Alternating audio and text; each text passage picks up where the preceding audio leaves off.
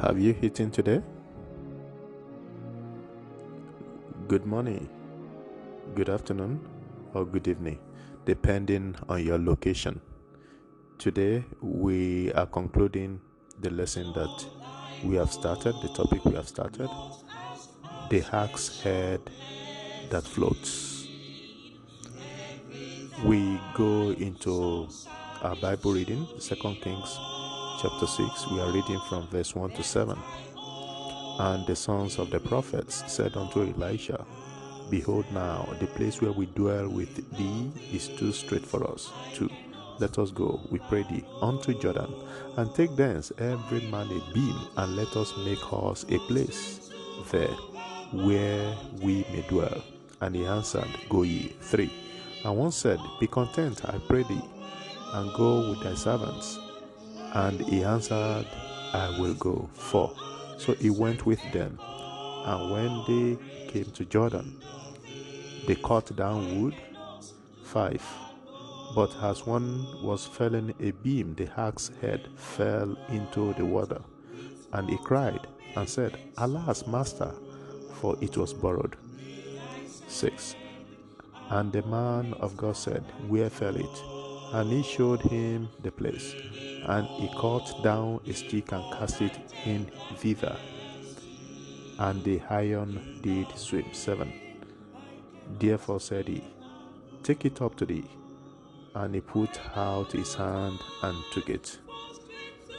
We have um, highlighted the important points in the Bible reading in this story. We have spoken about how one should get approval from God when wants to do anything, whether it's growth or, uh, in, the career, whether it's to progress in business, growth in business, we should always get the approval of God. Secondly, we should ask God to go with us. Um, again, that the third point is that we should make sure we stop and do assessment and see what we need to tighten up and see if we need to improve ourselves, or sh- uh, which is the meaning of sharpening our hacks, our hacks head, just like the story uh, we brought uh, in uh, on the third part. So today, the young man that lost the hack's head was so sincere. He discovered that he has lost something tangible, something that was borrowed. And he ran to the man of God. He told the man of God, Alas, master, for it was borrowed. This is a good realization. He has made a mistake, even though if he has not planned for the mistake, but it has happened. And the next thing, this servant went after the solution by running to the man of God, and he realized that this was a borrowed axe head. In fact, the whole axe was borrowed, and he lost the head. Anytime we come short of the expectation of God, anytime we lose any of God's gift, just like the hack's head that was borrowed, because all the gifts of God to us um, are borrowed. We should run to the person who has given us, just like this young man ran to Elisha, the man of God. We should also run to God, whatever we have lost, and ask God to please help us to get it and ask God to please help us restore it into our lives. This is a lesson from the act of this man, this young man, one of the sons of the prophet. And the man of God did something. He cut a wood and threw it in.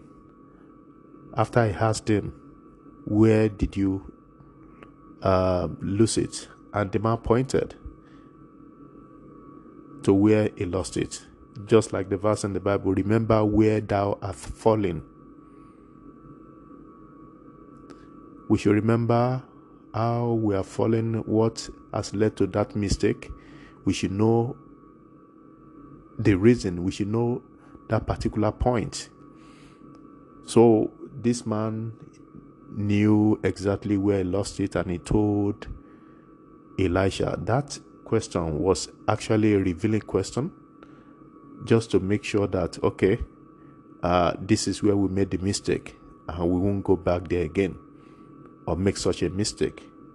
And the man of God threw in the wood that he cut, and the axe head came on top of the water. According to the Bible, it did swim. This is a miracle. And the man of God told the young man, Stretch forth your hand and take it. So when we whenever we lose anything and we ask God, and God tells us that He has restored that which we have lost, the next thing we need to do is to exercise our faith and start doing what we used to do with, with such a gift before. And start, and start doing what we used to do before the uh, before we lost that thing, because God has given us the assurance that He has restored it. So we need to start again, start practicing until we are perfect at it, at, uh, perfect at it again.